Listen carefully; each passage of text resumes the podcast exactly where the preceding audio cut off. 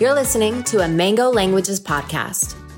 Aloha, Wadambo, and welcome back to Adventures in Language. I'm your guide, Emily. Now, let me guess, you're here because you're not yet where you want to be in your target language. You know, maybe past tense verbs remain just outside of your grasp, or perhaps you just can't remember the word for tomorrow, no matter how many times you practice it. I hear you, and believe me, I know the struggle well that can be really frustrating. The good news is that you're already on your way to success because you're here actively seeking out advice to help you reach your goals. So take a moment to pat yourself on the back because go you. In this episode, I'll be walking you through a guided self reflection of the following three questions. One, are you clear on your motivation for learning the language? Two, are you carving out enough time for it? And three, are you using the right learning strategies? If any of that sounds like what you came for, then keep listening because this episode is going to help you say sayonara to your fluency frustrations. And for those of you who might not know me yet, I'm Emily. I'm a linguist here at Mango Languages with my PhD in bilingual language processing. And I'm a teacher and a student of many languages myself. So all of that to say that I'm excited that you're joining me on this journey today. Well, Sans plus tarde, let's get to it. Okay, number one, are you clear on your motivation for learning the language? Here's the deal. If you aren't clear on your why, you probably won't get to the how. Now, there are many possible motivations for learning a language. Perhaps it's for school, for travel, to communicate with a particular person or group, or to feel connected to your heritage. Or maybe it's for career advancement to expand your worldview, or because you simply enjoy the process of learning a language. Whatever it is for you, you need to be able to define your why. Why? Because as it turns out, clarity and motivation is tied to positive learning outcomes in the target language. And if you want to explore more about the research on the role of motivation on language learning, check out the 2019 article from Dr. Lee and Dr. Bong, which we've linked for you in the description. If you'd like a worksheet to guide you in pinpointing your primary motivators, then check out the awesome goal setting worksheet that we made for you, which we've linked in the description of this episode. Psst, it's free. Okay, number two. Are you carving out enough time for your language learning? This one seems simple, but it actually requires some careful reflection. Answer this. What do you consider an ideal number of hours to be spending a week learning and using your target language? Say the number out loud right now. Don't overthink it. Now, that number matters because it's subconsciously been driving your expectations about what the quote ideal language learner would do. Now, let me ask you this question. On average, how many hours a week have you actually been able to spend with your language? Just think back to the last week or two. Go ahead, say it out loud. I'll wait. I have nowhere to be. I just live here in this podcast episode. Now, more often than not, the two numbers you provided are different. And if that's not the case for you, then yay, you can skip ahead to number three, so long as you honestly feel you're putting in a reasonable amount of time to reach your goals. But if your numbers were different, then we have some work to do. Now, the truth is that there doesn't exist any perfect or magic number of hours to spend per week to get fluent. The number that's going to work for you ultimately depends on a number of factors, such as your proficiency timeline goals, your learning style, the intricacies of your personal schedule, and the relative difficulty level of the target language. Now, with that being said, there is some helpful guidance that I can provide. First, if you're finding that you aren't spending enough time with the language, consider protecting that time by putting it on your calendar and use some digital notification reminders to keep you accountable. Also, try out options that don't require formal study sessions, like configuring your phone settings to be in the target language, or listening to target language songs in the background while doing chores, or even watching YouTube videos with subtitles. You may also consider leveraging the little pockets of time that crop up throughout your day. So if your schedule right now doesn't really allow for two hours, say, of interrupted study time, then sneak in mini study sessions perhaps while your coffee is brewing, while waiting in line at the store, or between reps at the gym.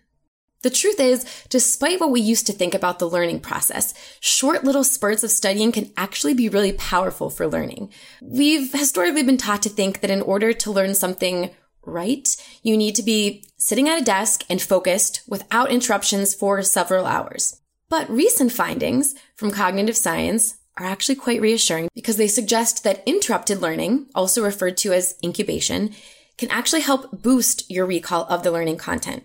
So long story short, if you think this strategy would fit better into your day to day schedule than blocked off hours on a calendar, then use it because it might just be your ticket to proficiency. If you'd like to reflect more on how to set realistic goals for your language learning time, I invite you to check out our Setting Good Goals podcast episode, which we've linked for you in the description. Or, hey, use the Mango app. The app provides an autoplay feature, which allows you to learn free from the restrictions of having to look at your screen.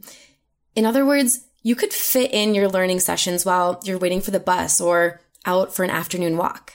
And bonus, did you know that you can download your lessons in advance so that you can do them without needing Wi-Fi or service? Pretty cool, right? Okay, before we get to the last question, if you're new here and you'd like to make sure you're up to date on all of the awesome language learning content that we have for you, come join the Mango fam by subscribing to the podcast. We appreciate you. Okay, onward and upward to number three. Are you using the right learning strategies? Now, nine times out of 10, when people tell me they're not making progress in their target language, one of the main reasons is that they're relying too heavily on passive study strategies as opposed to active ones.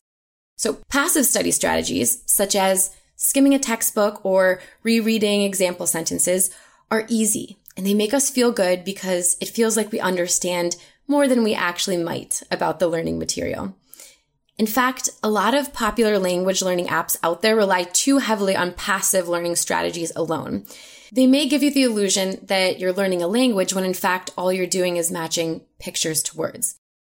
In contrast, the Mango app offers tons of speaking activities that encourage active learning, like unique speaking and critical thinking activities. So what exactly are active learning strategies? Active learning strategies, such as writing your own sentences or having a spontaneous conversation with a friend require more cognitive effort than passive ones. They're more difficult, which means that we tend to make more mistakes when doing them. However, active learning strategies give us much more bang for our mental buck. And now here's one active learning strategy that I highly recommend you try on your own. I like to call it playing teacher. So after learning a new grammatical concept in the target language, you're going to pretend you're tutoring a beginner student in the target language. And you'll explain to this imaginary student from start to finish what the grammatical concept is and an example of it. Active learning strategies like this one, like playing teacher, will help you reinforce what you know and help you identify your learning gaps, which at the end of the day is how real progress is made. For more ways to incorporate active learning strategies into your language learning practice, check out the episode we've linked for you in the description called The Fluency Illusion. Now that we've gone through the three questions, and remember, they were about motivation, carving out time, and your study strategies, I want you to ask yourself this. Which one do you think is at the heart of your hangup with the language? Or maybe is it a little bit of everything? Regardless, what are you going to do about it? So here are some things to think about. How much time can you realistically spend using the language in a given week? Will you put your learning time on your calendar? What learning strategies might you ditch and replace with ones that'll better serve you? Have you identified your why? That is your main motivator for learning the language? Now, after listening to this episode, you may not have clear answers to all of these questions just yet, and that's okay.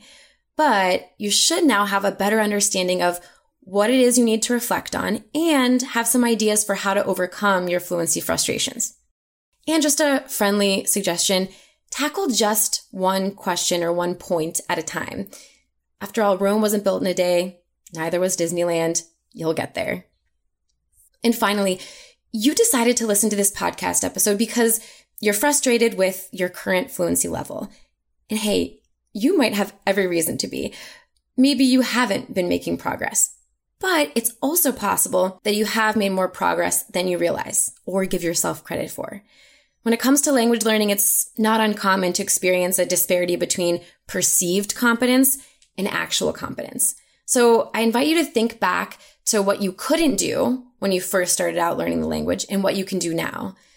Also, think about what has been your biggest win in the language so far. What have you been able to do that surprised you or made you feel successful?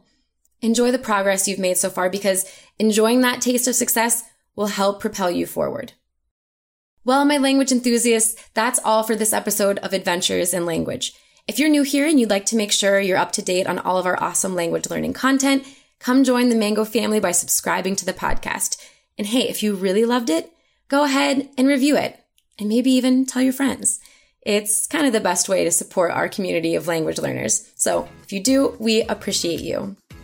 Now that you've finished the episode, I hope you feel inspired to take these ideas to fuel your language learning journey.